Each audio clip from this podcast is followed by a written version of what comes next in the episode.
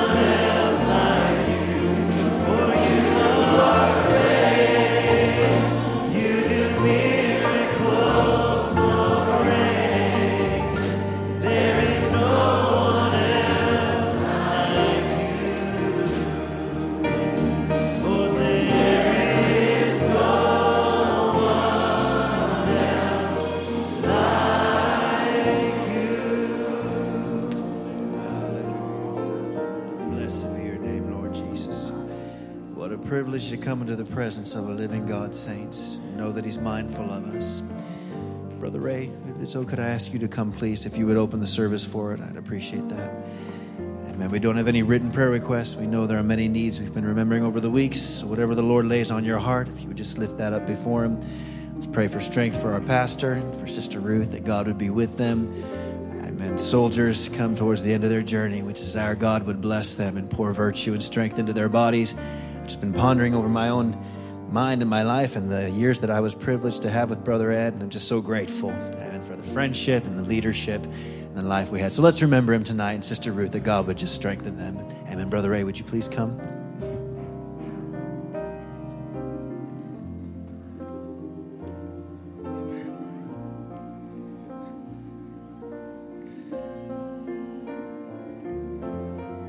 Gracious Heavenly Father, we want to thank you for once again bringing us into the house of prayer. What a solemn privilege it is, Lord, in these closing days of time for us to be identified with what you're doing, Lord, in this end time. We are just so eternally thankful for opening up our eyes of understanding, Lord, helping us to perceive and see the very supernatural acts that you're doing in this end time, Lord. Thank you for stretching that great vast that separated us from you. Now, Lord, we can just look up from whence our redemption comes from, Lord, and realize what you're doing in our lives each and every day. Tonight, we come with thankful hearts. Tonight, we come with uplifted hands Lord, to just recognize the mighty God who has been unveiled amongst us. Taking this opportunity to appreciate you for each and every son and predestinated daughter of God that you have brought into this house today. Those that are streaming by the way of the internet, Lord. Indeed, Lord, we also just want to just thank you for each and every one of their lives. Precious Savior, we just want to tell you how much we love you tonight. We are glad and delighted to call you our Father. We are glad and delighted, Lord Jesus, that you have made us joint heirs with you to behold these precious truths, O God, where we don't see you through dark glass darkly, as it were, but Lord, we can see you mightily unveiled before us. See you clearly through that precious shed blood of the Lamb. Thank you for your presence that's already we are feeling in our hearts, Lord, your nearness.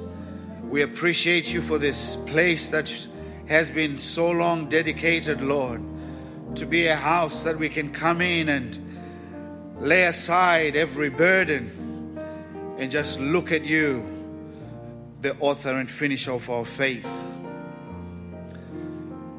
Even as there is this burden upon the house today to pray for our dear Brother Byskal tonight, Sister Ruth. Lord, what a privilege it is to have recognized and for us to have beheld such a gift, Lord. Therefore, as it has oftentimes been prayed, may you pour back strength, virtue for service.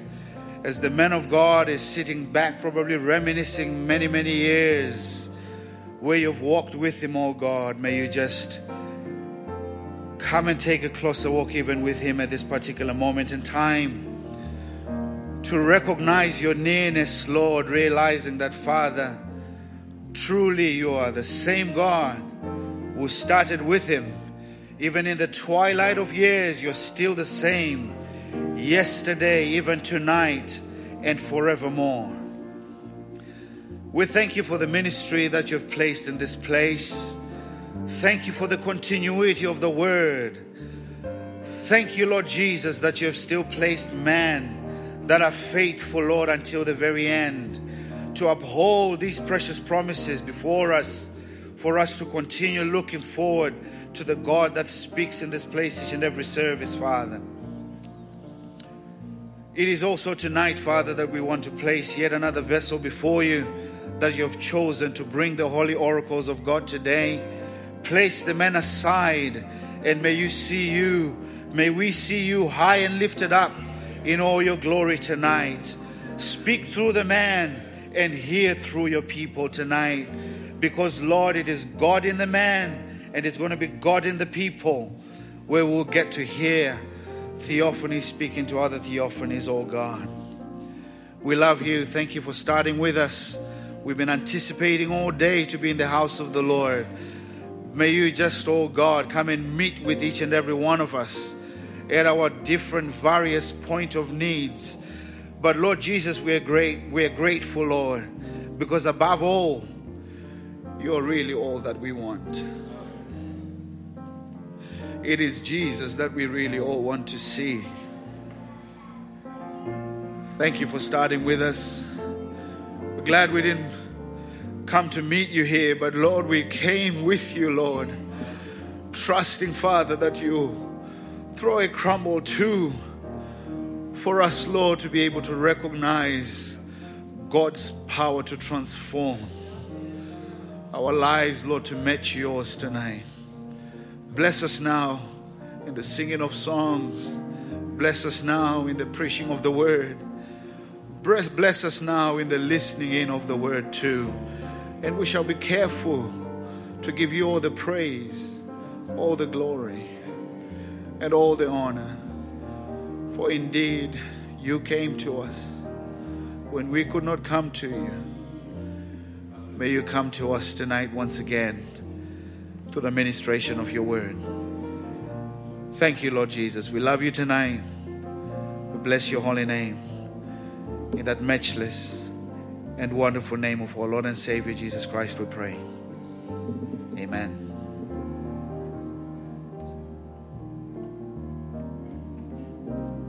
Amen. Thank you, Brother Ray. You're welcome to have your seats. I'm just going to invite Brother Jean to come at this time.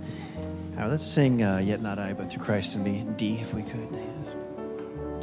What gift of grace is Jesus my Redeemer as our Brother Jean comes now. What gift of grace is Jesus my Redeemer? There is no more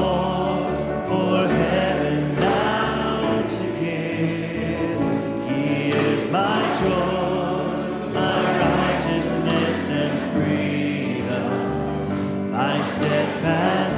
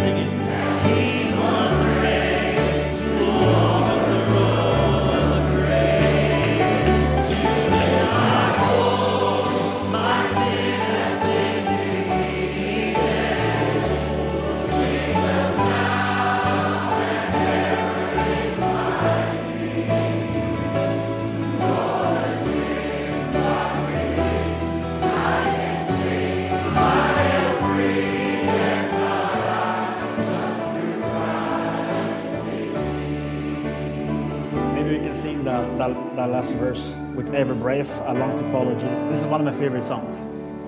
With every breath,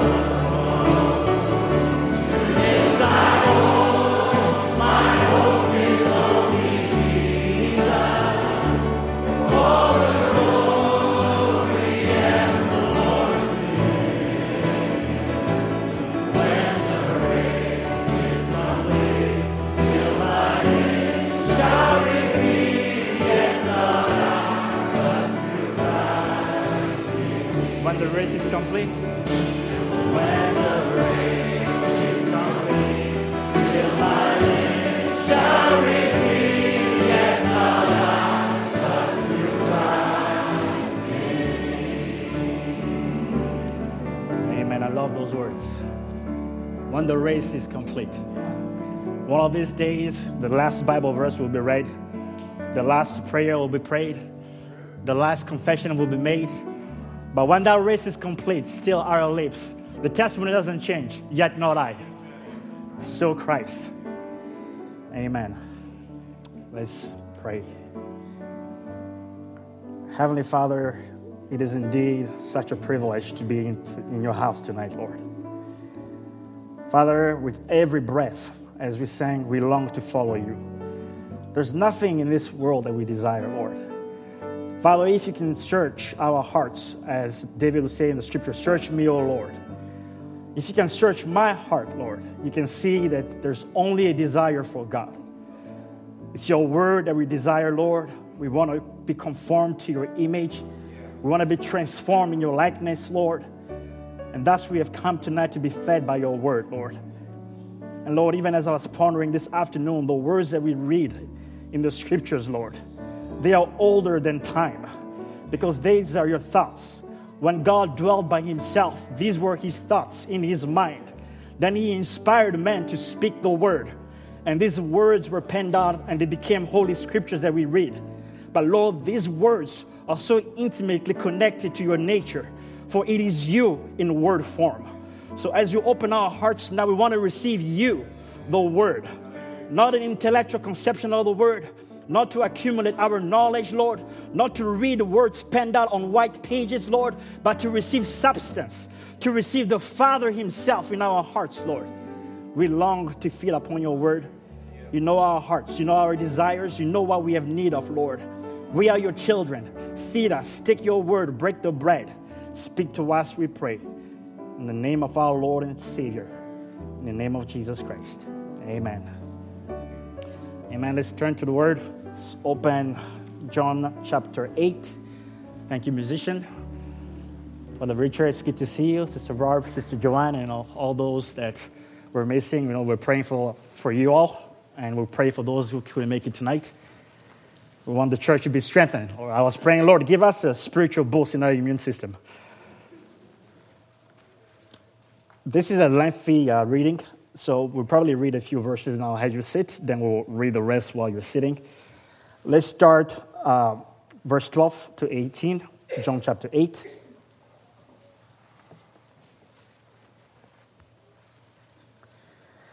Then spake Jesus again unto them, saying, I am the light of the world. He that followeth me shall not walk in darkness, but shall have the light of life. The Pharisees therefore said unto him, Thou bearest record of thyself, that record is not true. Jesus answered and said unto them, Though I bear record of myself, yet my record is true. For I know whence I came and whither I go, but ye cannot tell whence I come and whither I go. Ye judge after the flesh, I judge no man. And yet, if I judge, my judgment is true, for I am not alone, but I and the Father sent, that sent me. It is also written in your law that the testimony of two men is true. Now, this is, this is important here because they're telling him, You're bearing witness of yourself. How can your testimony be true? He's saying, Even though I'm bearing witness of myself, my testimony is, is indeed true because I know where I come from. And not only that, but the Father also bears witness that what I'm saying is true. Therefore, there's a double witness fulfilling scripture that every matter shall be established with the testimony of two or three witnesses. So it's not just Jesus bear witness of himself, but the Father also bears witness of him. And because there's a double witness, his witness is true. Verse 18 I am one that bears witness of myself. Here it is. And the Father that sent me beareth witness of me. Now let's jump to verse 31.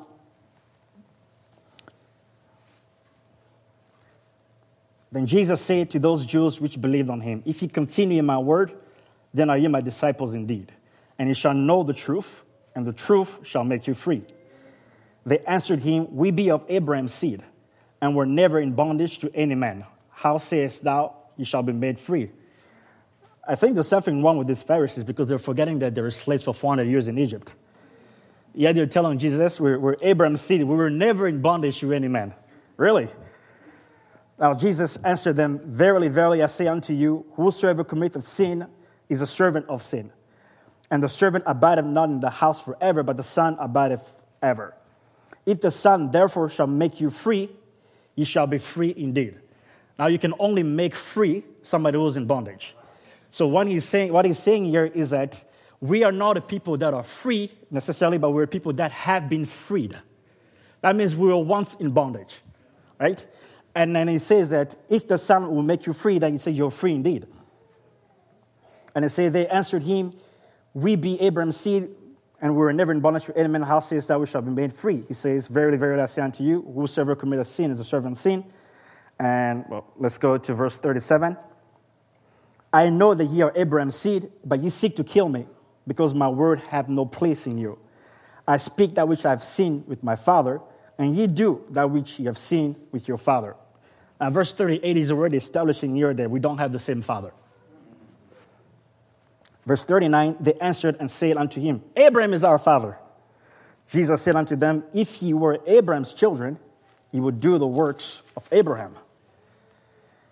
But now you seek to kill me, a man that I have told you the truth, which I have heard of God. This did not Abraham. Ye do the deeds of your father. There it is again. We don't have the same father. Then say they to him, We be not born of fornication. We have one father, even God. So first they claim Abraham is their father. Then Jesus says, No, no, no, no, no. If he was if Abraham was your father, you would do the works of Abraham. But now it says, Well, God is our father. He says, Well, if God were your father, you would love me. For I proceeded forth and came from God, neither came I of myself, but he sent me. Why do you not understand my speech, even because you cannot hear my word? There it is, verse 44 Ye are of your father, the devil, and the last of your father you will do. He was a murderer from the beginning and abode not in the truth, because there's no truth in him. And when he speaketh a lie, he speaketh of his own, for he is a liar and the father of it. And because I tell you the truth, you believe me not. Which of you convinceth me of sin? And if I say the truth, why do you not believe me? He that is of God, heareth God's word. Ye therefore hear them not, because ye are not of God. Then answer the Jews and say, let's just finish this. Then answer the Jews and say unto him, Say we not well that thou art a Samaritan and has a devil?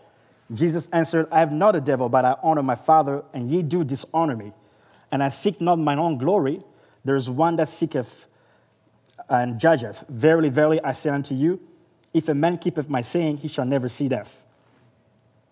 Then Jesus said, then said the Jews unto him, Now we know that thou art a devil, because Abraham is dead, and the prophets that thou sayest, and thou sayest, If a man keep my saying, he shall not never taste of death. Art thou greater than our father Abraham, which is dead, and the prophets are dead? Whom makest thou thyself? And let's just go ahead and skip to verse um, 58. And Jesus said unto them, Verily, verily, I say unto you, before Abraham was, I am. Amen. You may be seated. While you're, while you're seeing, let's turn to 1 John chapter 3. Let's just read the scriptures and then we'll refer back to them after. 1 John chapter 3, verse 1 to 2. Behold, what manner of love the Father hath bestowed upon us, that we should be called the sons of God. Therefore, the world knoweth us not, because it knew him not.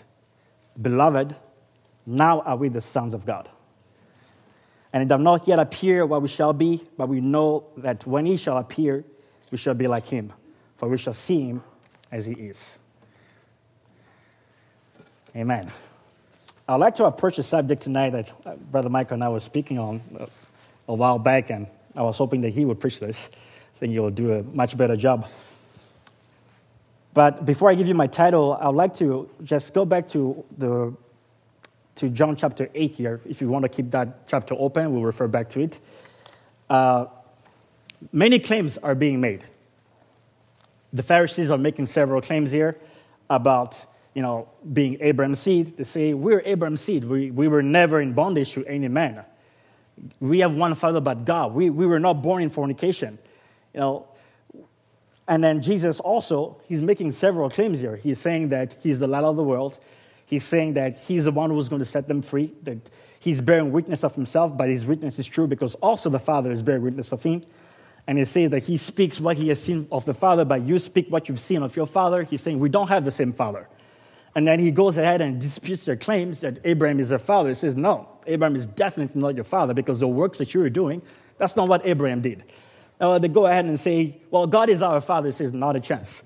Because if God was your father, you would love me, the word. And you don't love the word because my words have no place in you. So not only Abraham is not your father, but I can tell you also, God is also not your father. So they go back and forth here and they start discussing here, well, who is our father? He says, Yeah, your father is the devil ultimately that's the conclusion it comes to is your father is the devil and i, I like how the, the discourse here the dialogue is very civil you know jesus says something and they say something back to him and they had a rebuttal for everything he said until they had nothing else to say they resulted say you have a devil it's like you have a demon and that's just that's just so funny to me that once they're they were cornered and they were faced with the reality of the word they had no other argument they result to say like you are a false prophet you're a devil. They had so many arguments. They had scriptures. You know, we have the Abraham's lineage. We're Abraham's seed and back and forth. And then when they were cornered, they said, no, you know, you, you have a devil. And I found that you find that attitude in many people is that they have a scripture for every scripture. But when they have no more scripture that says, oh, you're deceived. You know, you're a false prophet. Now, the Jews are correct in saying that they are Abraham's seed because Jesus doesn't contradict that. He says, I know that you are Abraham's seed.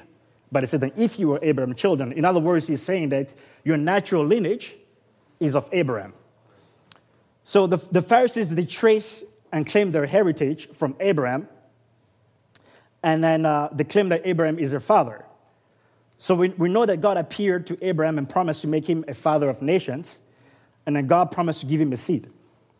And the natural seed or the natural lineage that came out of the promise was Isaac right? But we know that the true promised seed to, uh, of God to Abraham wasn't Isaac, because Isaac was just a shadow, but the real Isaac was Jesus Christ himself, because Isaac just typed Christ. And Paul says in Galatians chapter 3, verse 16, it says, Now to Abraham and his seed were the promises made. He does not say, and to seeds, as of many, but as of one. And to your seed, who is Christ. So God was essentially promising to Abraham that he would be in the lineage of his own son, Christ. And Christ will, be his firstborn. Now, we found that when Jesus, royal seed of Abraham, is born, we can trace him effectively coming out of Abraham. He's out of the tribe of Judah, out of the house of David, out of the house of Jesse, out of the house of Boaz, out of the house of Salmon. You can trace it all the way back to Abraham.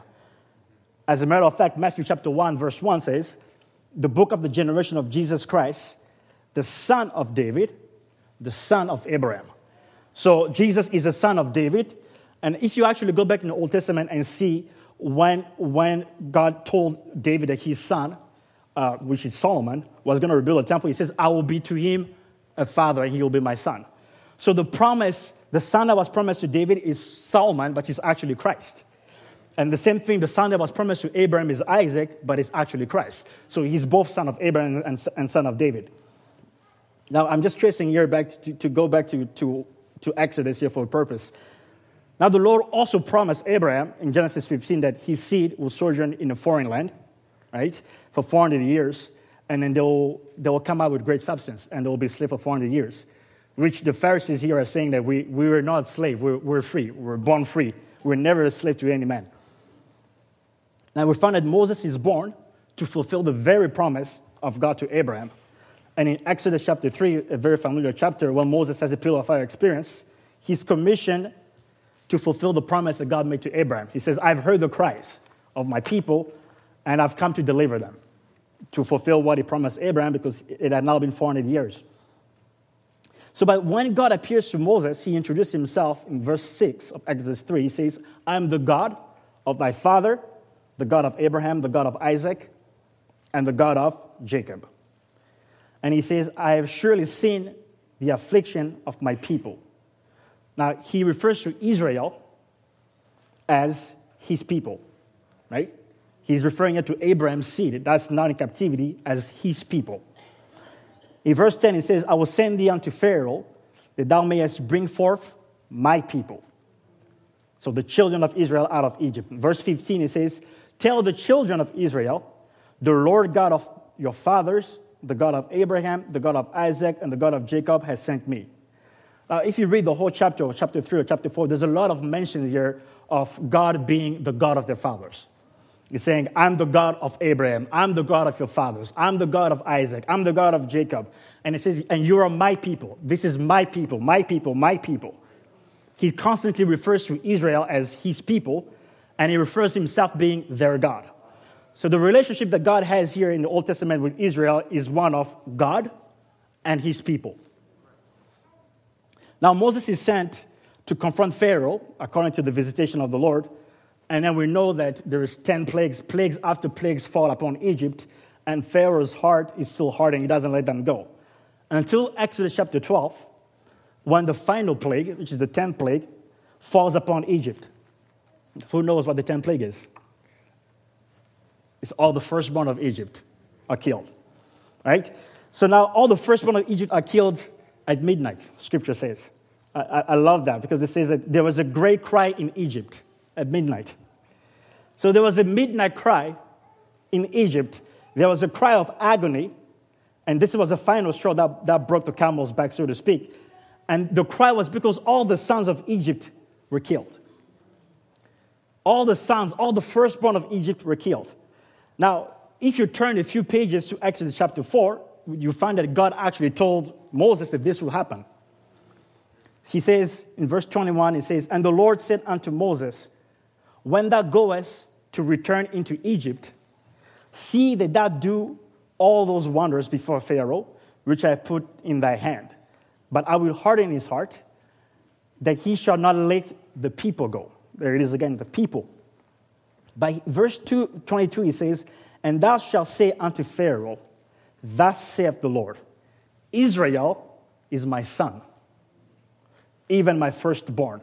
Now, he's referred to Israel as being his people and he referred to himself as being the God of their fathers. But here in verse 22, he tells something different to Moses here. He says, Now you go tell Pharaoh that Israel is more than just my people. It's not just that I am the God of their fathers, but because God doesn't have grandchildren. It's not that I'm the God of their forefathers, but Israel is actually my son.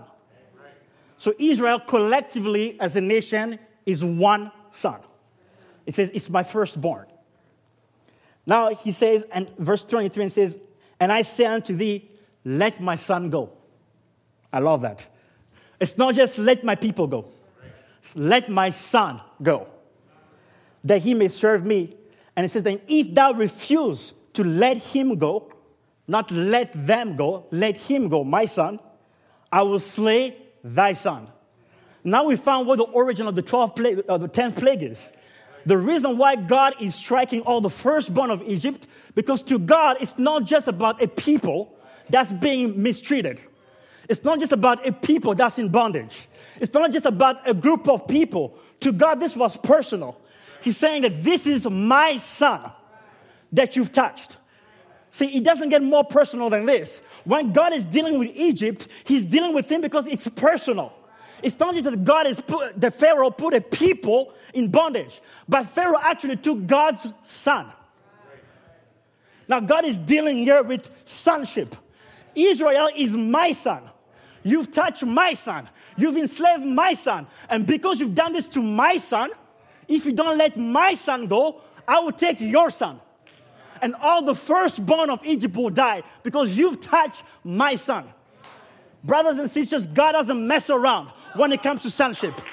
It's not just about a people, it's about his son. The moment the devil touched you, God got personal. Because it wasn't just a group of believers going to a church, it wasn't just a community of people believing in some scriptures, it was sonship. God said, Because you've touched my son, son for son, firstborn for firstborn. You touch my son, I take your sons.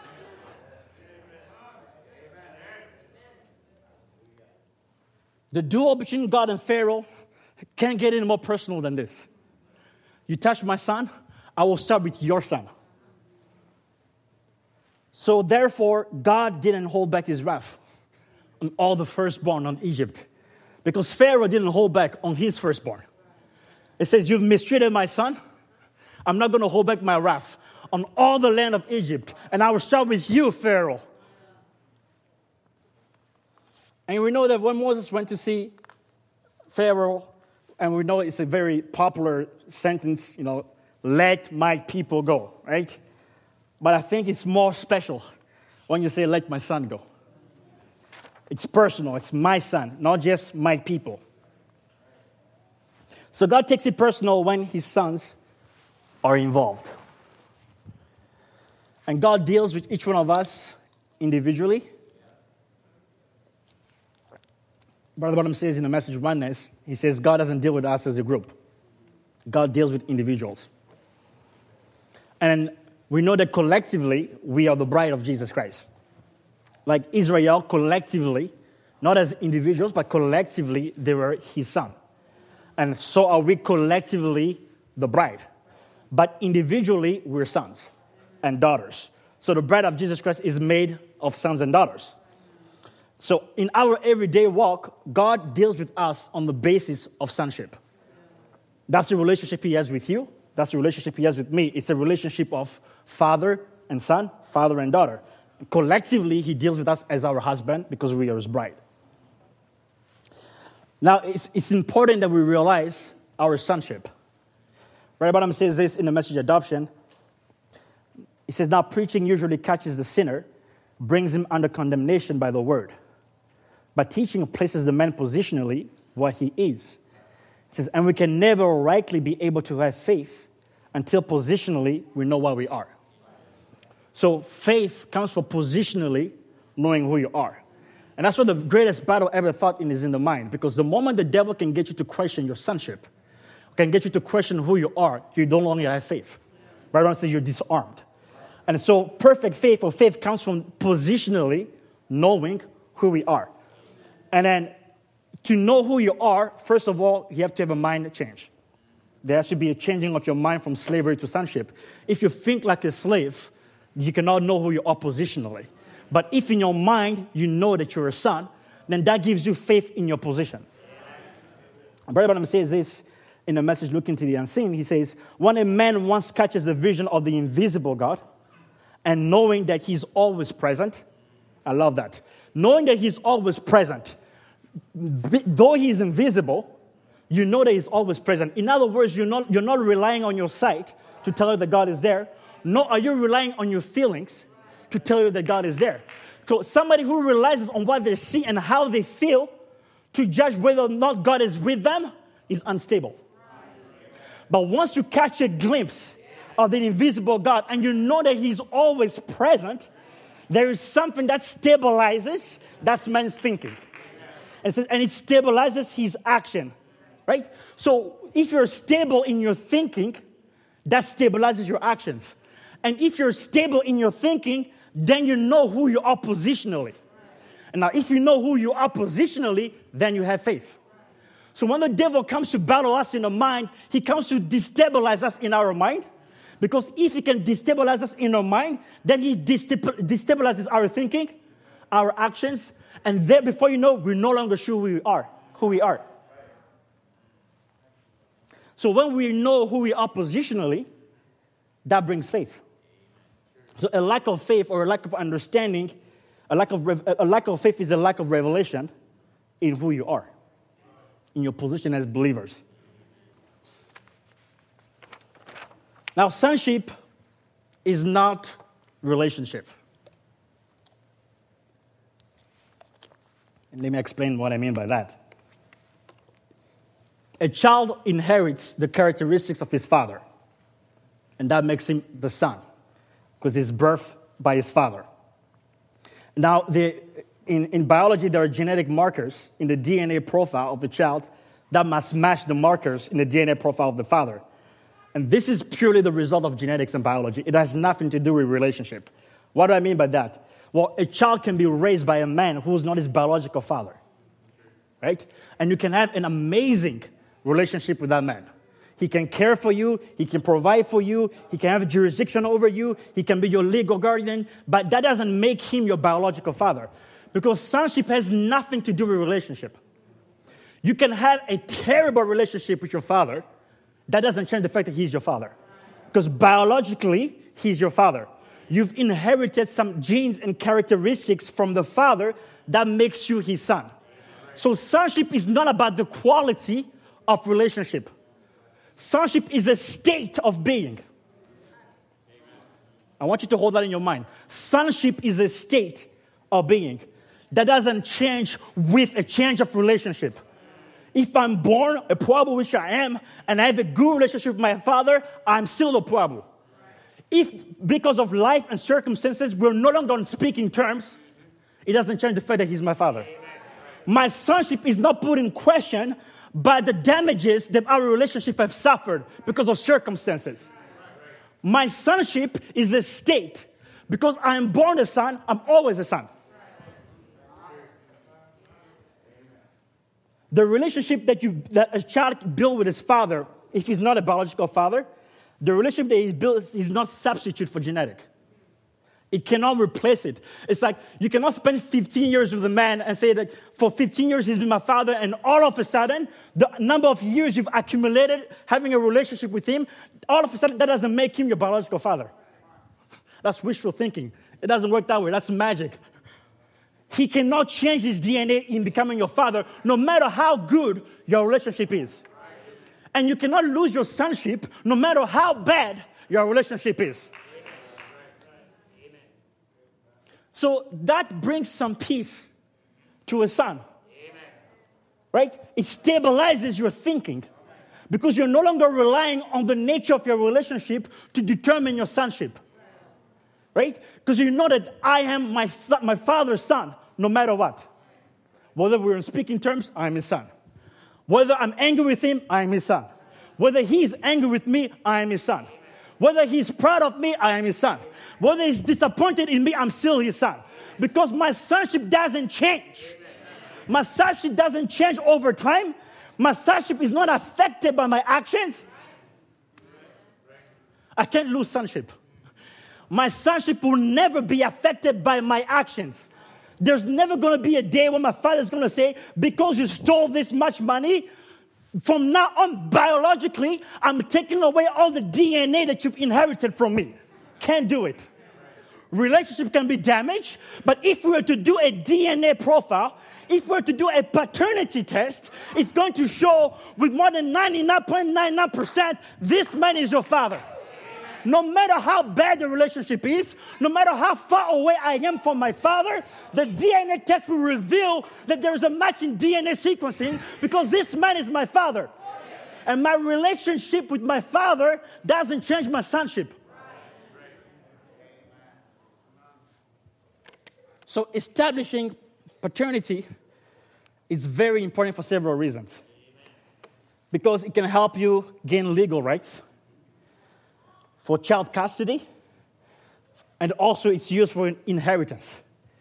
So if you're going to have custody, oh my goodness, legal custody speaks of the right to make a decision about your child. Legal custody means that I, as a father, as a parent, I have the last to say. I get to decide what course of action my child will take. I get to decide what, what I'm going to do in his life. I get to decide all this things because I have legal custody. And legal custody can only be obtained if you prove that you're the father.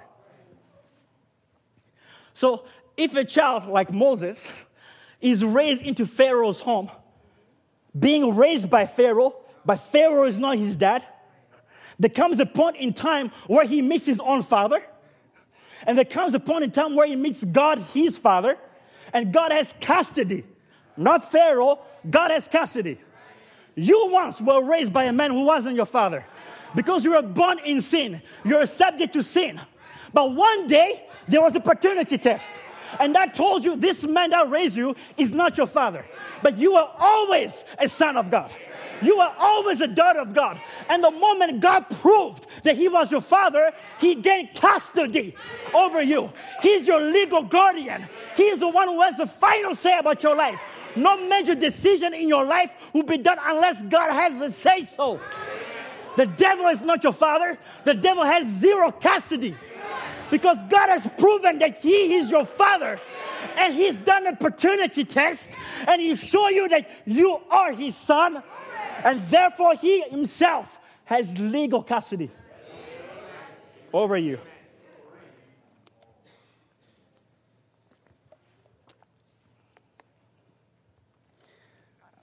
So I'm a son of God because I'm born a son of God. I'm a son of God because of genetics. It has nothing to do with my relationship with God. Because I was born in sin, we're not on speaking terms. I did things that he was displeased with. I disappointed him. I let him down so many times. He was angry at me sometimes. I wanted nothing to do with him at times. But that never changed sonship. Because sonship is not a relationship, it's a state.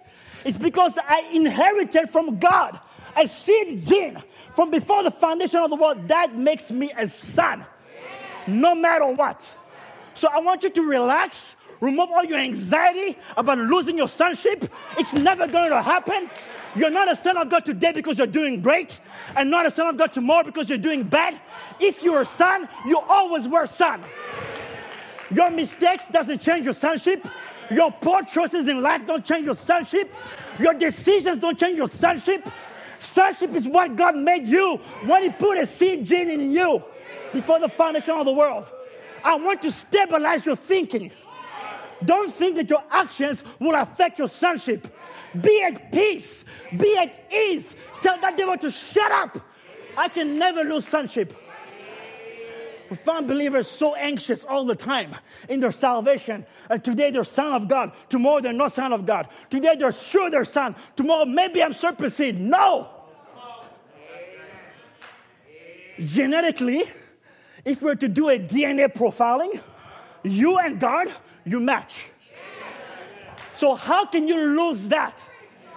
Losing your sonship will be like me going to my son Julian and performing surgery to remove every single gene that is inherited from me. It's not even possible.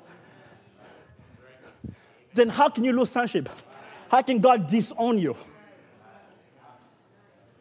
Stabilize your thinking. Have perfect faith. Because I want to put the onus back on God so that you can be at rest. God made you son. So don't worry so much about laboring to keep your sonship. Don't worry so much about laboring to make sure you don't lose it. How can you lose it?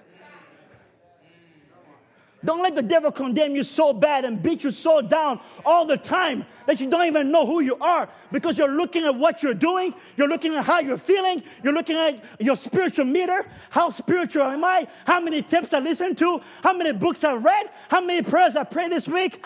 I got to make sure I'm a son. Relax. You're a son. Relax.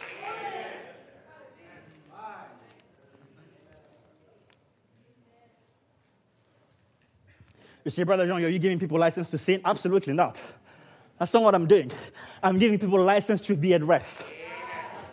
I'm giving you license to be at rest because sonship is not what you did, it's what the Father did. If you're going to lose it, wow, that's quite something. Now, as I said, sonship is purely genetic. It has nothing to do with relationship. So we always were sons of God. And a son inherits a gene, DNA, from his father. And that's exactly what they use when they do paternity test, is that they, they take a sample of the child and the sample from the father, and they look at the, mar- the genetic markers. They're like, yep, this matches. This man is the father of this child. Because there's something in the son that's in the father. That's actually what makes sonship, is that genetically there's something in you that was in your dad. So let's say that you're raised by another man who's not your biological father and you build an amazing relationship with him. The relationship, though, that comes biologically is greater. You know why? Because not only were you in your father, but you were in your father's father. You're in your father's father's father's father's father's. You belong to the same lineage for as long as time is. So you were always with him for a long, long time. You've known him way, way, way, way long ago. There's no relationship that's greater than that. You were in God from before time began. You were always in his mind. You're always in his thinking. That relationship is greater than even just a relationship of communion. Because what makes you a son is because you are always in him. That is greater than you being on speaking terms. What brings you on speaking terms is because you are always in him. So when you go years without serving the Lord, or you go years without praying, that relationship that's damaged, that doesn't even exist, God doesn't look at that. He's looking at the fact that He's known you from the beginning. He's known you because you were a part in Him. You were always in Him. So when you consider that I didn't know God, God was always knew you. Always knew you. Now, Brother Branham says this. Maybe we can start the slideshow. I'm going to read a few slides here. I want you to follow me. Is that okay? Some of these quotes are just so good that we have to read them together. This is my title The Paternity Test. Now, Brother says, I, I have it here. Do you have it behind me? There you go. All right. Now we are a part of God. You always was. Amen. Says you don't remember it because you were only an attribute in God. You were only in His thinking. Your very name, if it ever was in the book of life, it was put there before the foundation of the world. He knew what you were. Amen. I'm only saying this not to mix up doctrine. I love this, but to straighten it out that we might get away from this fear and scare. Why is Brother Branham telling you this? He wants to straighten you up so you can, you can get away from this fear and this scare that the devil is putting on people that they're whether they are or not children of God. You are a son of God because you always were. And God sent a prophet to straighten you up so that you can get away, be free, break loose from this fear. He says, You don't know who you are. You're not going to be, but now are the sons of God. Beloved, now are we the sons of God. You were always the sons of God. See? For when God had you in his thinking at the beginning, you had to be some part of you, your life that's in you now, had to be in God. Be- before there. Well, when he, before, before he even became material here on earth, before there was anything but God, you were one of his attributes. He know what your name will be. He know the color of your hair. He know all about you. What is he describing genetics? He knew the color of your hair, the color of your eyes, your height, your name, everything. He knew all of this about you. He says, Many of you can fellowship with me on this thought. When you was a little boy or a little girl, you will walk around and there will be certain things that will just, you know, wouldn't bother the other kids. But it seemed like there was something in you that cried out. Oh my, remember we talked about there's a double witness? Here's your first witness. Because you are a seed of God, there was always something in you that told you that the life you were living wasn't the one that you were meant to live. Even if you're religious, you went from church to church, you knew there has to be something more to this than what I'm hearing in church. That is your first witness. That's your first smoke. That's the first witness that was saying that there is something about you that's different. But you need another witness. For this testimony to be true, you need a second witness. And the second witness is God sending the Spirit of His Son. For the Spirit itself begins to bear witness that we are the child of God. Whereby we cry, Abba, Father. When you have those two witnesses combined, your testimony is true. You can say, I'm a child of God, I'm a child of God, I'm a child of God. That's only one witness. But the moment you receive the Holy Ghost, it's the Father Himself giving you a second witness. And now you have your witness, plus the Spirit of the Father bearing witness. Upon those two witnesses, your testimony is true. I am a child of God. Why? Because my witness is true. I bear witness of myself, but the Father also bears witness of me. Until you have the Holy Ghost, your testimony is not true. You can say that you're a son of God. How do we know? Anybody can make the claim. But when the Father comes and quickens the seed gene of God in you, He gives you a second witness. Now your testimony is established. Because it's no longer just wishful thinking, it's no longer just mere declarations, it's the Father Himself declaring also, indeed, you are my son. I'm getting ahead, way ahead of myself. But it says there's something in you that cried out. There was some God somewhere. Yet you were a sinner. You remember?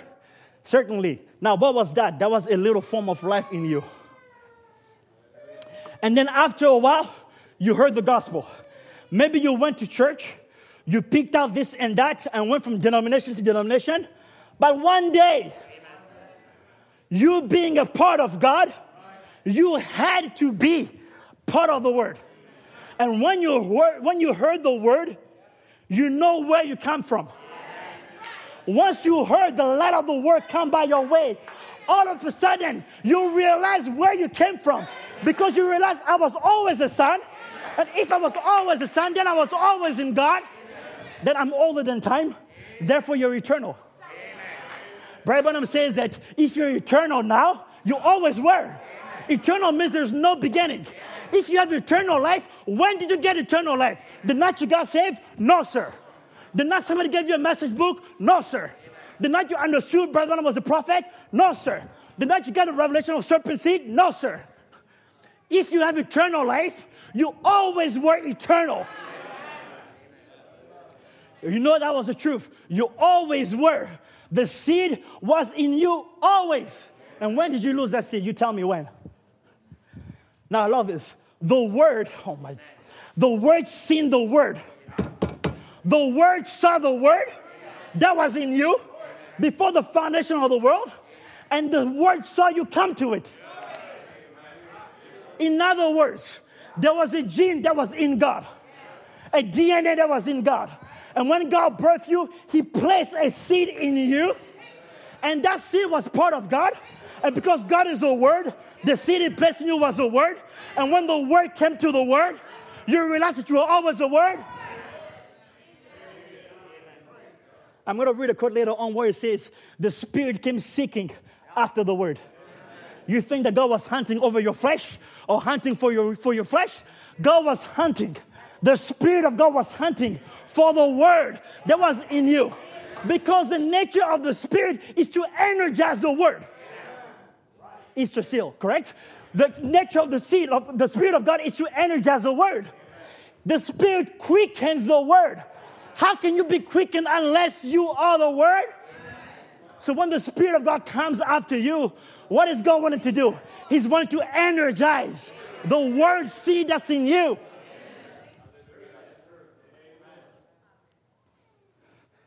Now back to John chapter 8. The Pharisees, they had a little bit of light. There was good people, lived a good Christian life, good religious, had a little light about them. They had a little light, but down in the bottom of their heart, they had no eternal representation in glory. So when they seen that supernatural down, they say, This man is Beelzebub, right? He's a devil.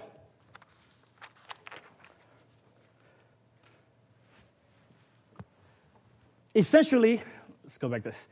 Essentially, what, if we're to go back to John chapter 8, I'm going to summarize this. What Jesus is telling the Pharisees, I'm going to put this in language that you can understand, in the language of the message, and not in the language of King James, but in the language of Malachi 4. Essentially, what Jesus was telling the Pharisees, he's saying, I know that you can trace your natural lineage back to Abraham whom you claim is your father. But before Abraham was manifested in the flesh, I was the Logos. And Abraham was a thought in my mind, And because there was a part of me in Abraham, when I came in Genesis 18, he recognized it was me. And he received the light of his day. He saw my day and rejoiced.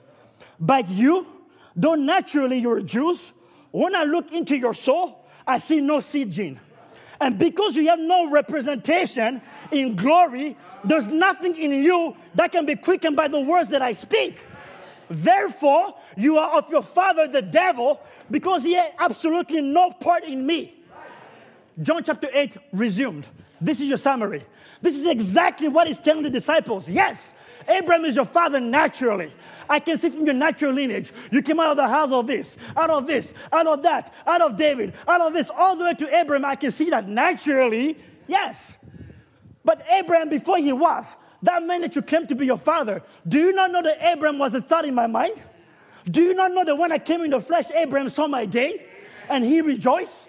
But when I look at you, yes, naturally you're Jews, but in you, in your soul, I don't see anything that can be quickened by the words that I speak. Therefore, you could say, My words have no place in you. How can his word be lost into their soul when in them there's no representation? So the Jews here claiming, Abraham is our father, God is our father. Jesus says, Calm down. Let's take a paternity test. Let's do a paternity test. Let me take a sample of what's in you, and let me take a sample of what was in God. And when I see what was in Abraham, it's not in you. When I see what was in God, it's not in you. Therefore, based on this paternity test, Abraham is not your father. Not only that, but God is also not your father. But hold on, let's do another test. Let's take a sample of what's in your soul and let's look at the devil. Oh, he was a murderer. You want to murder me. He was a liar. You are a liar. Oh, you do the works of your father because I see a match. He is your father, but do not claim that Abraham is your father and don't claim that God is your father. That's what he's saying. But there was a little ill famed woman, a prostitute. Down in her heart, she had no representation. She had a representation of one of God's thoughts. There she was, weighted in sin, still a daughter. But when she seen that happen, she says, Sir, I believe you're a prophet. I know when the Messiah cometh, he will tell us these things. What did he do? It cleansed her life. He was a redeemer to her because he could lift her up where she had come from. When Jesus spoke to that woman at the well, he picked her soul up and he lifted her up in heavenly places where she always was. And when she found herself in that atmosphere, she recognized wait a minute, I was here before. When the sons of God were shining for joy, I recognized this atmosphere in my soul. You must be a prophet because there was a representation. If you never knew what it was like to be in the presence of God then, you will never know what it's like here. You were a part of Him then. Therefore, the presence of God that permeates your soul feels familiar. It's like the crowd that Mama Eagle. It just feels familiar. Raised with chickens every single day, eating chicken food. But when the Mama Eagle comes, even though that chicken had ne- that eagle had never heard a cry of an eagle before, there's just something that sounded familiar. You were searching for God once, going from church to church. You heard this doctrine, you heard that doctrine, you had a little bit of an experience, you cried a little bit, you had a little bit of emotions. But all of a sudden, one day, you heard a voice that you had never heard before. And it sounded familiar. The reason why it sounded familiar, because you know what that voice is. Because you were once in Him.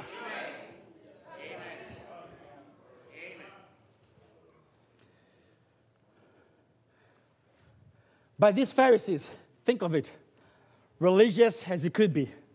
Jesus said, You are of your father, the devil, and his works you will do. Religious men, they belong to fine high orders, and Jesus called them snakes in the grass and devils. Why? They rejected the light of the hour. That's exactly what it was. How do you prove that you're a son of God? How was God, Jesus be able, what, how was Jesus able to determine that they were not God's children? Because they rejected the light of the hour. Brother Branham says, in other words, there was nothing in them that could be quickened.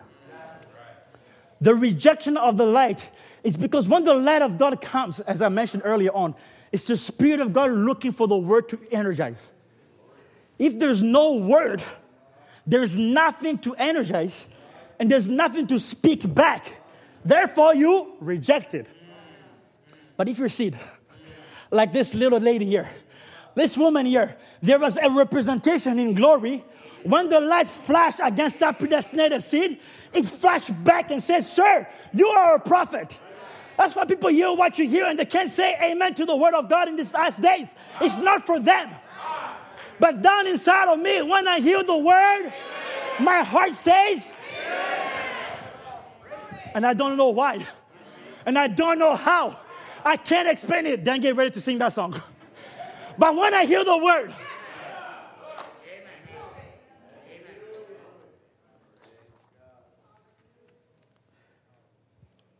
We'll come back to the slide. I have two more questions to read. Now, how do we know? What is the paternity test? If God is the Father and God is the Word, then the paternity test is the Word test.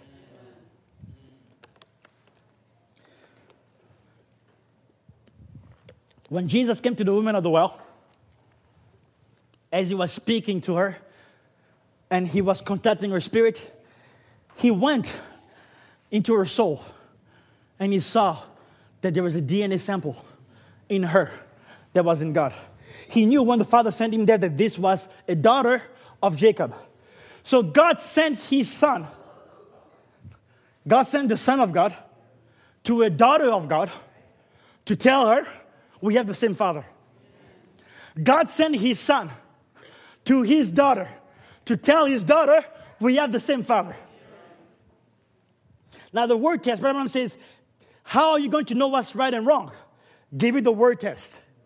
That's the way to tell whether it's right or wrong. Just give it the word test. See what it says about the word. Any spirit, see what it says about the word. If it denies the word, it's not of God. No matter what it is, if it denies the word, it's not of God. Look, give it the word test and see what happens. I'm a child of God, I'm a son of God. Sure, let's give you the word test and see what you say about the word of God for your day. Any spirit that denies the word is not begotten of God. Because how can the word deny himself? Because it's the word in you that acknowledges the word that, you, that you're receiving. Now, I'm not talking about a temporary denial. Some of you, it took a few times before you accepted the message. You're like, ah, I don't see this thing. Oh, this thing is weird to me. The serpent seed, you deny, you deny, you deny, you push it back, you push it back, you push it back. It's not a permanent denial. Because that, that light had not flashed against that seed. But when you find yourself in the atmosphere of the word, and then God began to witness to you, I am your father. You accepted the word. This is different. But I'm not talking about temporary fighting it. These people, these Pharisees, rejected always they never came to a place to accept it. Cain never accepted it. It wasn't a temporary thing. And when he went away, said, you know what, maybe I was wrong. Let me go back and find God. And says, God, yeah, you know, I'll do as my brother. Never, never came back. Judas, well, committed suicide, never came back. Brother says, now, with thousands of sign workers in this last day, is created a generation of sign seekers that knows no more nothing about the true move of God and His word in these last days. As I've said, give them blood and oil and fleshy demonstration on the platform. They'll support it, whether it's God's word or not, whether it's scripture or not. Jesus has warned us of such things at the end time. As I've said in Matthew 24, two spirits very close alike deceive the very elect it was possible. Now he says, How can you tell? Give them the word test. How can you know it? Speak the word. See what they say about it. If they don't believe the word, they have no seed germ in them. They are of the evil one and deceive you. God never placed his sons ahead of his word. They were added for proof of the word, but the word is first. To prove it, Elijah said to the woman, Bake me a cake first, then watch the miracle happen. Come to the word first and watch the miracle happen. The seed word itself is what the Holy Spirit energizes. The Holy Spirit comes to energize the seed word that's in you. Another quote, just to establish this, and we're going to move on. It says, The real gift is in your soul, down in there. See? That was born of God, and that controls the whole thing to the word of God and the will of God. And there you grow up, and then you're a son and a daughter of God, you're a child of God, and these things, as you come up like the mother, you were in the, you were in the bowels of the earth trying to come forth. You're a son of God coming forth, and you see the word says, I should do this, I should be born again. But you say, I belong to your church. That doesn't mean one thing. I'm Methodist. That is, that's good for your mother. Well, my, I'm Pentecostal, I belong to that. If you don't line up with the word, there's something wrong. See? Then you see your real father ain't God. If you don't line up with the word, your real father ain't God. So that's the reason why God came to you to make sure he revealed himself to you as your father. And when God made himself known to you as your father, what did you do? You line up with the word. The new birth is nothing else but God revealing himself to you as your father. You're not even sure of God being your father until you're born again. Now I'm going to move on to this. Galatians 6. I have about 15 minutes left. Let's this to a close soon. Galatians 6, verse 6 to 7. And because you're sons, God has sent forth the Spirit of His Son into your hearts, crying, Abba, Father. Now, this, the, the verse starts with because. The reason why, because you're a son. You did not become son because God sent the Spirit of His Son on you.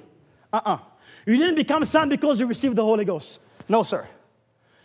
Because you always were a son of God, because you always were a daughter of God, therefore you are a candidate to the new birth. Uh, people get so anxious about the Holy Ghost. I don't have the Holy Ghost. I want the Holy Ghost. Do I have the Holy Ghost? Do I not have the Holy Ghost? I'm not sure. I'm looking for the Holy Ghost. The Holy Ghost is not your business, it's God's business because you're a son. The Holy Ghost is God claiming you as his own son. It was never about the son looking for God and saying, Oh, Father, Father, Father, I want to know my Father. No. It was always the Father saying, I want my son to know me the responsibility to give you the Holy Ghost is God the Father. And because you're a seed, you will get the Holy Ghost. Because you're a seed, He will put a painful desire in your soul for the Holy Ghost. And you say, Brother John, is, is the desire the only thing? Didn't the rich young ruler had a desire for eternal life? You're right. The rich young ruler had a desire for eternal life, correct? Master, what shall I do to inherit eternal life? You know the laws of Moses. Honor your father. Do this, do that. I have observed these commandments from my youth. Jesus loved them. Scripture says. But Jesus there's one thing that you're lacking. Now he's t- giving him the word test. You want to prove to me that you're a candidate to the new birth? You want to receive eternal life? Okay, let's do a paternity test here. I'm going to tell you what the word says, and I'm going to see if it flashes back in you. And it says, Go ahead and sell all that you have and follow me. Now, what happened to that desire? he went away sad, for he had many possessions. If he were truly a son of God, even if he went away sad, he will pray and he will cry. There'll be something in the depths of his soul saying, Father, I desire to line up with your word, but I can't do it on my own. You've asked me to sell all my possession. I can't do it on my own. There's just so much in me that loves the things of the world. But I pray, I want to line up with your word. Give me the strength. Give me the power. Help me line up with your word. Help me surrender, oh God.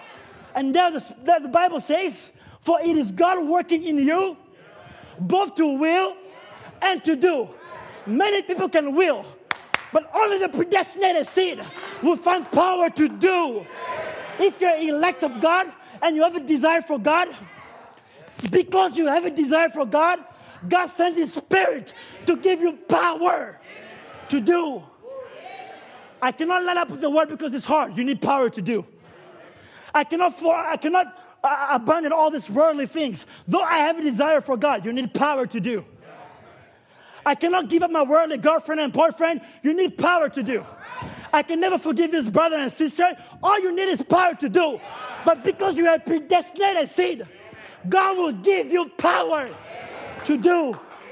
For it is God that does it. It's not about your efforts. As I said in the beginning, when the race is complete, still my lips shall repeat, yet not I. It's never about you. It's never about what I did. I received the Holy Ghost. I'm a child of God because I faithfully sought God. I was diligent. I made the right choices. It's not about you. It's not about you. God will not share his glory with you. Because if by your works you have claim on the Holy Ghost on the basis of your own merit, never. It's the Father who creates a desire in you. And then the same Father, and when He looks in you, because you're predestinated seed and your name was in the book, not only do you have a desire, He also gives you something that others will never get power to do it. And the light came to His own, and they did not receive it. But as many as received it, to them gave He power to become. Many desire, not many have power. The proof that you're elect is that your desire is always going to be greater than all the attractions of the world. Always. And because your name was in the Lamb's book of life, the Spirit of God comes to you and energizes you to give you power to line up with the Word. You say, I can never do it. You will do it because you have to line up with the Word. You say the requirements are too hard. I can never confess that sin. You will do it because God will give you power. As much as you're elect, He will make sure that the Spirit of God quickens that word in you.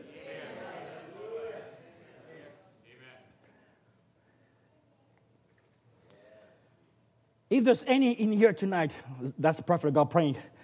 If there's any here tonight, Lord, that's holding in our hearts that grain, that gene of God that's ordained to life from the foundation of the world, I know, Lord, that they are bound to hear it at this hour. You are bound to hear it. For you parents who have children that are not serving the Lord, God is not going to fill them with the Holy Ghost on the basis that they are your children. Amen. God is going to fill them with the Holy Ghost on the basis they are His children. We get caught up, as Brother Tim preached on the filial trap, we get caught up in our filial love. My children, my children, my children, and I believe we have to pray for our children. Yes, sir, we have to. We believe that there's a promise because we believe we will be saved. But God doesn't have grandchildren. God will quicken them on the very basis they are His seed. I, I, I, was telling this to Brother EB one day, we were, we were fellowshipping, we were witnessing to some people after weeks and weeks and weeks, they're just not seeing it. And he was, he was getting so frustrated. He's like, they're not sincere. How are they not seeing this? They're not sincere. I say, calm down. I say, as, as much as you want them to see it, and I say, and I do want them to see it. I say, if they're God's seed, He wants them to see it more than you and I. So if God is patient, we can be patient. Like sometimes we get caught up in our filial, we think that we're more desperate than God. You think that you want your children saved more than God? Think twice. Because God cannot be complete without them. If they're ever a part of Him, then God is not complete until they come. So when God is going to deal with them, it's not because they are your children. He's going to say, I know you pray for them, but calm down. Before I give them to you, they're mine. They're my children. That's the reason why I'm going to hunt for them, because they're mine. Don't worry about it. I can see in their soul there's a seed in there. There's a DNA match. They're mine. That's my firstborn. Don't worry about it. I will deal with the devils of this world like I dealt with Egypt because this is my firstborn. These are my sons. What am I doing? I'm stabilizing your thinking, Paris. Stabilizing your thinking. Relax.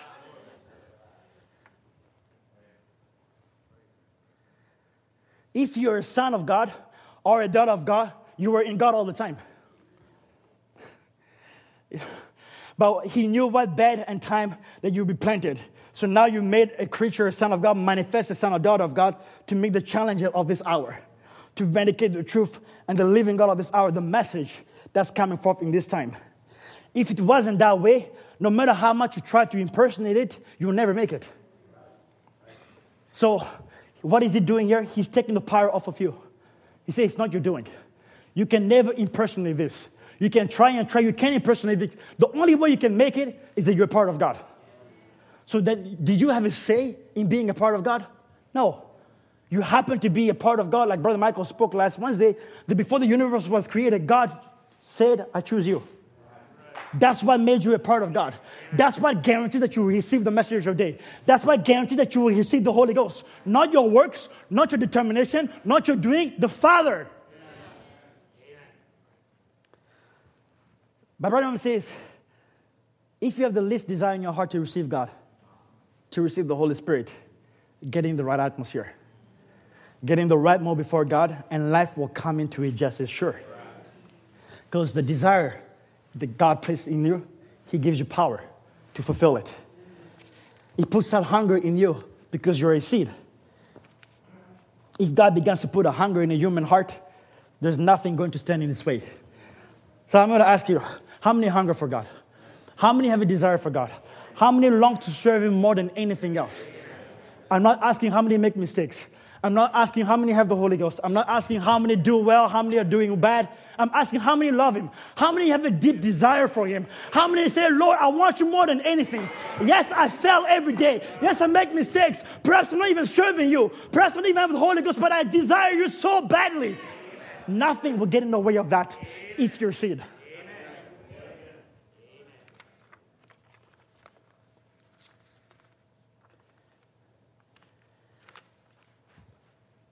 Let's read one more quote and we're going to close. Two more quotes. but if God said, in this day, back in the beginning, John Doe will be my servant, million of years ago. Now, John Doe is born in sin, shaped in iniquity, come to the world speaking lies because he's a mortal. But maybe he gets a little religious feeling. He'll go and join a church. Maybe he'll join a Pentecostal church. I don't know. He might join anything, but let him get under the atmosphere of God once. See? John Doe is bound to recognize who his father is.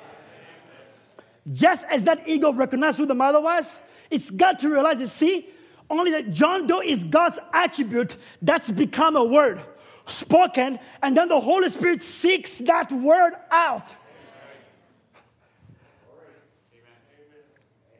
Can I go back and read this again? And this time, I'm not going to say John Doe, I'm going to put somebody's name. Who wants their name in this?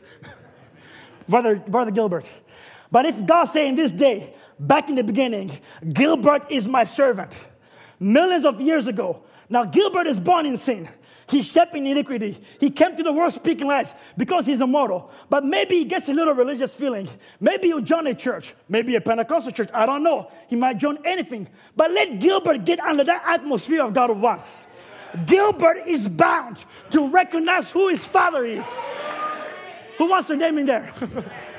Brother George. George is bound to recognize who his father is. Margaret, you are bound to recognize who your father is. Jonas, you are bound to recognize who your father is. Clemens, you're a Catholic. You join a Pentecostal church. You get a little religious feeling. But because you are always a part of God, Clemens, you're bound to recognize who your father is. What happened that night when you came to my house and we're fellowshipping? You know what? God came to you and said, Clemens, let me take a sample of the gene that's in you, and I'm going to see if there's a match. And he knew there was a match. But then he brought the revelation to you, and he sent the lab specialist, Brother Branham, to read the result of the paternity test. Clemens, on the paternity test requested on this day, we found that God is the Father. God is the Father. And because you are always a seed, the Spirit of God came to do what? As He said, He said to seek out that word. Because Clemens, you're an attribute. And you became a word spoken. And then the Holy Spirit has to energize the word. So the Holy Spirit was seeking, where is the word? Where is the word that I need to quicken? Oh, it's in Clemens. Let me quicken that word in her. Then when you were quickened, you say, Abba, Father. Because then the Spirit of God Himself bears witness that you are a child of God.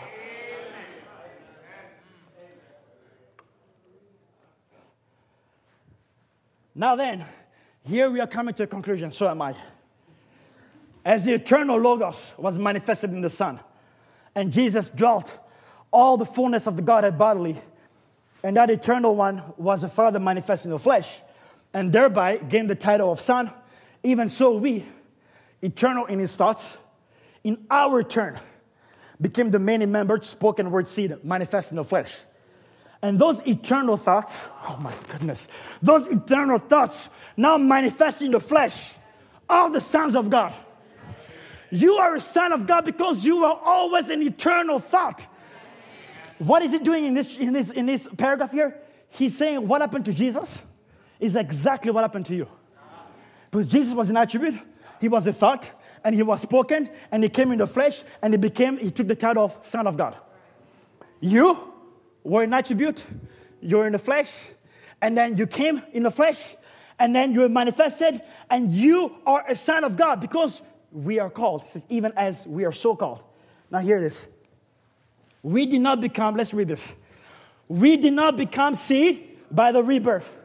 We were seed, and therefore we're reborn. Oh my. Stabilize your thinking. Are you stable? Are you stable?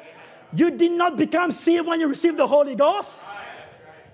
You were seed, and therefore you are reborn. For only the elect can be reborn. If you're looking for the Holy Ghost, tell God, Lord, I'm a seed. I was in you. I have a witness in me that there's something different about me that cannot be satisfied with the things of this world. My deep is calling for another deep. And because I'm a seed, sent from the Spirit of God to bear witness to my spirit that I'm a child of God. Brother says, get into an atmosphere and watch life comes. God is bound to give you the Holy Ghost. Why? Because you're a seed. Not because you cried, not because you screamed, not because you prayed all night, not because you woke up your seed and said, I mean business. You received the Holy Ghost because you're a seed. And because we were a seed is the reason we could be quickened. In non seed, there is nothing to quicken. Can I have five more minutes? I'm going to close with this story here.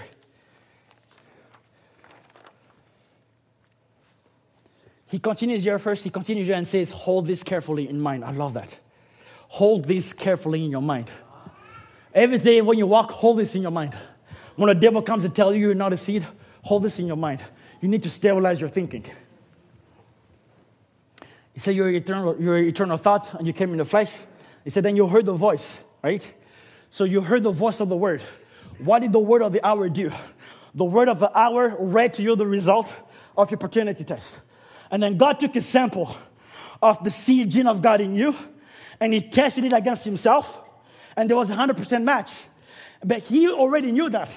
God knew you were always the son, but you didn't know that. So he sent forth the prophet of the day with the message of the hour because the infallible proof of sonship is that you are quickened by the light of your day. Because a son of God can go a long time before he recognizes that he's a son. That's what Brother Branham says. He says, in fact, a lot of true Christians are like the story of the baby eagle that was hatched out under a hen. You know that the eagle is the type of the true believer. Well, a farmer took an egg from an eagle's nest and he placed it under a hen. In due time, all the eggs under the hen hatched out. The baby chicks got along fine with the mother, but that little eagle could not figure out the clucking and the scratching for food in the manure pile. He managed to make a living, but he was pretty confused about it all. When we were in the world, we were confused. We managed to make a living, but we were very confused. We seemed like we had some fun in some parties. We were maybe satisfied by some religion here and there, but we were confused. We just couldn't get along. There's something in us, in the depths of our soul, that was just different. You're like, oh, something isn't just quite right. Can't put my finger on it. I don't know what it is, but there's something in me that's quite not satisfied. But to others, it's like, oh, this is the best thing ever. To you, you're like, well, yeah, it is the best thing ever. But deep inside, you're like, is it really though? You knew you faked it. You managed to make a living. You managed to have some fun. You managed to deceive some of your friends. You were just like them. But truly, you were never like them. But one day, from way up in the air, the mother eagle that laid the egg spied that little, that, that little eagle on the ground. He said, she swooped down with tremendous speed. I love this. And screamed at the top of her voice.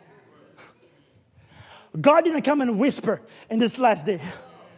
God screamed from the top of his voice, and the Lord himself shall descend with a shout, There was a shout. God cried loud at midnight. There was a midnight shout. God was screaming, Come up high. You're not a chicken. And when he shouted with the light voice, seven thunders out of the voices, seven thunders thundered so hard, so loud to catch your attention. God wasn't whispering, Where are you? Where are you? He thundered it out. He screamed from the top of his lungs. Another place, Brother says that when the news came in heaven that Adam was lost, God came down running in the Garden of Eden, screaming, Adam, where are you? Screaming. And you think that we are more desperate than God is for his children? He says, when he heard that first scream, something in him stirred and he longed to launch out toward it. You see, he always was an eagle. He acted like a chicken for a little while, but he could not be satisfied. But when he heard the call of the great eagle, he came to his own place. And once a true son of God hears the cry of the Spirit by the word, it's not emotions, it's not manifestations, it's not gifts and healing, it's not the demonstration of power, it's the voice of the word. When you heard the voice of the word through the message of your day, you heard the shout, you heard the midnight cry, you heard those seven thunders thunder out to quicken you into who you really are. And when you heard that great eagle, you came to his, you came to your own place. See, you will realize who you are and run to the great prophet eagle and be with him forever, seated in heavenly places in Christ Jesus. We were held captive by the devil, but we were sons. Nonetheless, again, your sonship is not determined by your relationship. You may be, maybe you were captive by the devil, but Jesus said, if the Son make you free, you're free indeed. In other words, the one who's born free and the one who's made free, the one who's made free is more free than the one who's born free. You say, how can it be? Well, if I'm born free, my freedom is really not freedom because I never know what bondage is. Right? But if the Son makes you free, that means you were once in bondage. You know what it's like to be bondage to sin. You know what it's like to be a slave to sin. And because you were a slave to sin, you live like a slave. When sin said go left, you went left. When the devil said go right, you went right. But we were always sons. Always sons. See, Brother Manu says that we were always sons. We were held captive by the devil. You were held captive by the devil. But when the Son of God comes to make you free, the freedom you experience, you are free indeed because you know what it's like to have shackles when you're trying to worship. And when the Spirit of God breaks those shackles, you know what it's like to be free and wave your hands. You know what it's like to not be able to walk with God because you're shackled. You're trying to take two steps to fall. Today you're good, tomorrow you're bad. You feel good, you feel bad. When when the Spirit of the Son came by your way and broke this bondage off your feet, you are free indeed. You can now walk with Him. It's not about being born free.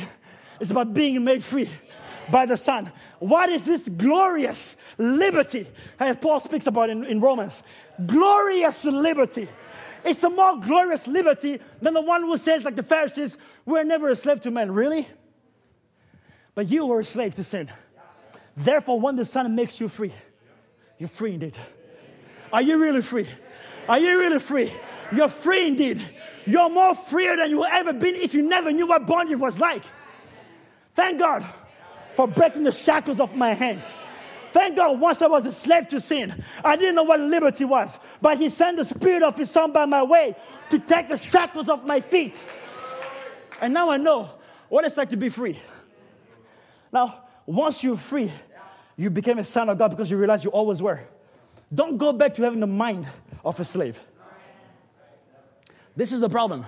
Where people can never mature in the walk with God where they're always getting an experience, walking five days, and restarting again from scratch. The problem is, once God came by your way, He revealed to you that you're a son. Then you let some demon come speak to your mind and tell you you're still a slave. Now, inside you are quickened to who you really are, but because your thinking is no longer stable, your actions are no longer stable.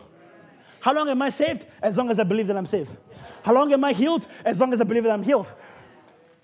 Some of you receive your healing, but you let some demon tell you that you're still sick.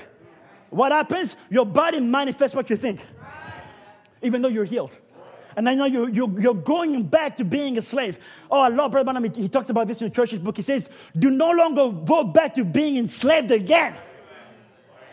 Once the shackles have been broken, as Brother Ryan sings, how can you be bound by broken chains? You can't. Physically, the chains are broken. You can't be bound by them again.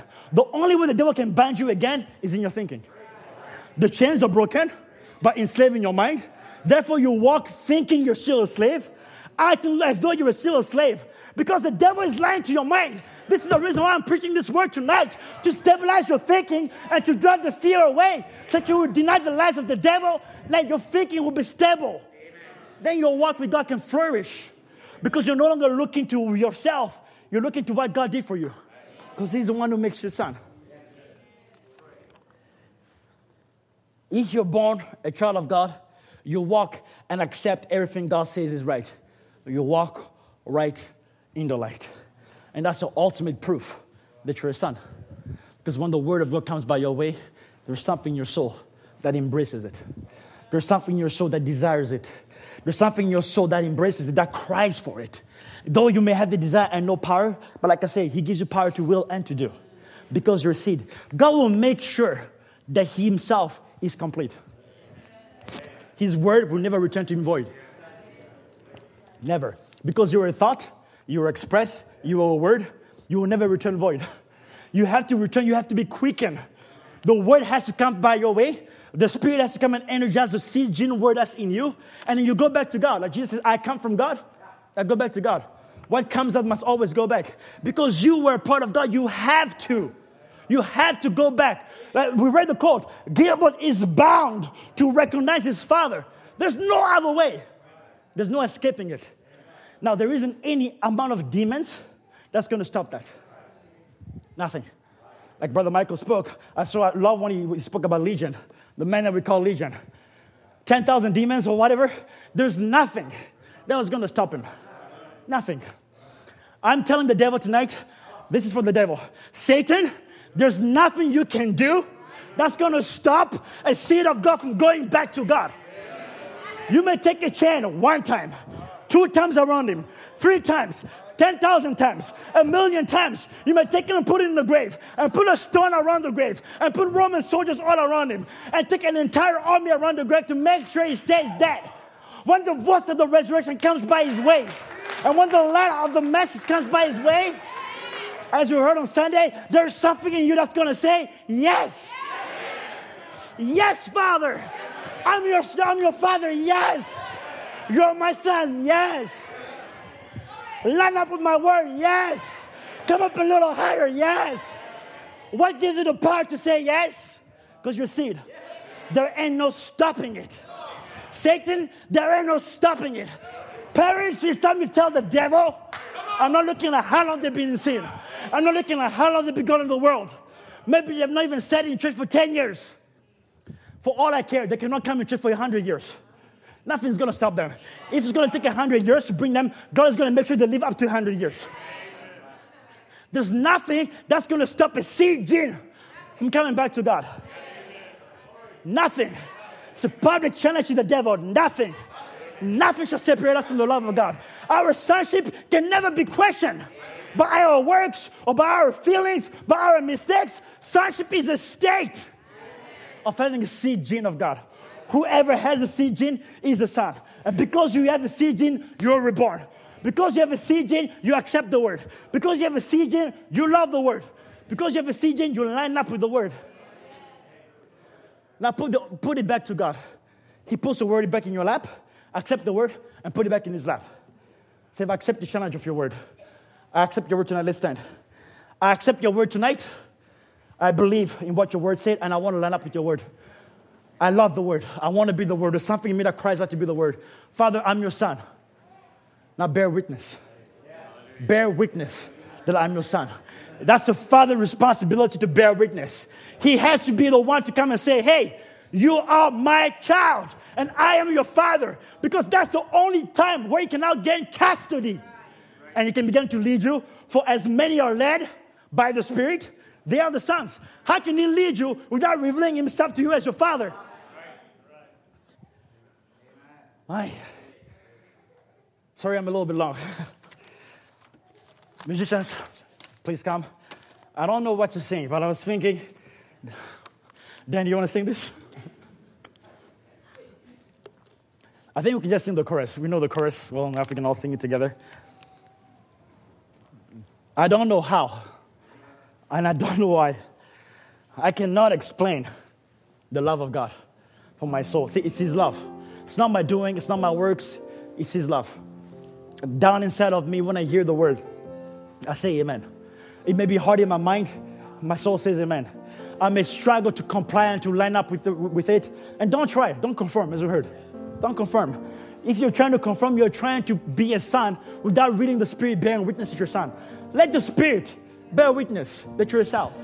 God will bear witness. Your testimony becomes true when you have two witnesses. God will bear witness by giving you the Holy Ghost that you are a son of God. It's, it's, it's in His best interest to give you the Holy Ghost. It's, it's in His interest to give you the Holy Ghost, and it's in your interest to receive it. So you say, Lord, I believe your word. Bear witness. Send forth the spirit of adoption that I may cry, Abba, Father. That I may say, You are my Father. And when we pray and you say, Our Father, who are in heaven, it has a whole different meaning than reciting the Lord's Prayer. It's the Lord, that's you, the spirit of sonship in you. Having recognized by a paternity test who your father is, you cannot go to him and say, My Father. Oh my goodness, what a relationship that is. My Father. We are His children. Not we collectively, individually. You individually are sons and daughters of God. Sometimes we get so caught up in the group mindset God our Father, God my, my Father. How can I say my Father? Because there was a witness, and then the Spirit itself also bears witness. Brethren, can you help me sing?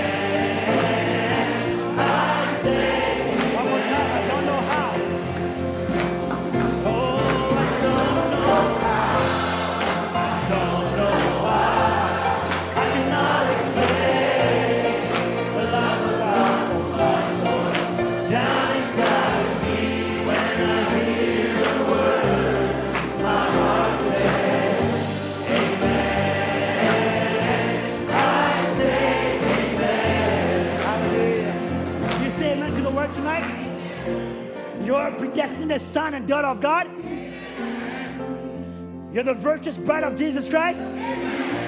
Because you're a son, you always were a son. Because you were a daughter, you always were a daughter. Because you are a seed, therefore you're reborn. Only the elect can be reborn. Nothing shall separate you from the love of God. You're not son today and the son of the devil tomorrow. You're always a son. On Monday, you're a son. On Tuesday, you're a son. In the good times, you're a son. In the bad times, you're a son. On the mountaintop, you're a son. In the lowest valley, you're a son. In depression, you're a son. In slavery, you're a son. And when He sends the Spirit of His Son by your way, you cry, Abba, Father, because there's a witness. Blessed be the name of the Lord. Are you really free? I trust you're free. I trust the word of God drove the devil out of your mind. I trust that all the fear and all the scare that the devil tried to put on you has been challenged by the word. And then your thinking has been stabilized. Hallelujah. Amen. David, can I call you to close in a word of prayer? Yes, sir. You're always a son, David. In Australia, you're always a son.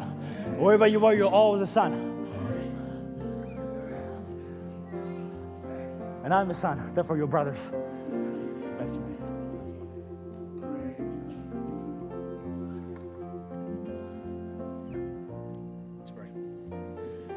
Gracious Lord, we are in awe of your presence, Lord. Father, we many times we sit in our devotions, we would read, we would think, Lord, we would put ourselves, Lord, when you're speaking to the Pharisees, and we'll come to a service like this, Lord, and you would speak exactly what's upon our hearts. But not only speaking what's upon our hearts, Lord, you would show us, Lord, and indeed place us, establishing us, Lord, of what we ought to be. We want to thank you, Lord, for the presence of God. We want to thank you, Lord, for taking responsibility, Father, that it's not about us, but we are to reflect your presence. We are to reflect your kingdom. We are to reflect, Lord, as stewards of your kingdom. Father, the responsibility that you've placed in our individual lives, as families, Father, as a church, Lord, as your children. But as we've heard tonight, Lord, not as a group, but Father, as a son, as a daughter. Lord, to know, Lord, that you care for us, that you watch over us, Lord. Father, you lead us. And in that leadership, Father, you testify that we are your children. We want to thank you, Lord, for your mercy. We want to thank you, O God, that, Father, you have sent your word and you've healed your people. We want to thank you, Lord, that you, Father, before the foundation of the world, have expressed, Lord, your thoughts. And Lord, it is our deepest desire, Lord, not only to seek it out, but Father, to be led by you. I want to thank you, Lord Jesus, for the ministry. I want to thank you for your people. We want to thank you, Lord Jesus, that your word, Lord, has laid the path for our feet to walk in. So we give you all the glory tonight, Father. We want to thank you with our lips, Lord. Even as the word is declared, we want to raise our hands, Father. We want to give you all of the worship. For you are a good God, Lord. And indeed, Father, we are privileged, Lord, to be called your son, to be called your daughters, Lord. So we take, Father, no glory in this, for you would not share your glory with anyone. But we want to thank you, Lord, for your presence in our lives. Bless the congregation now. Father, as we would go, lead us safely. And Lord, may we walk continually, Lord, as sons. In Jesus Christ's name, amen. Amen.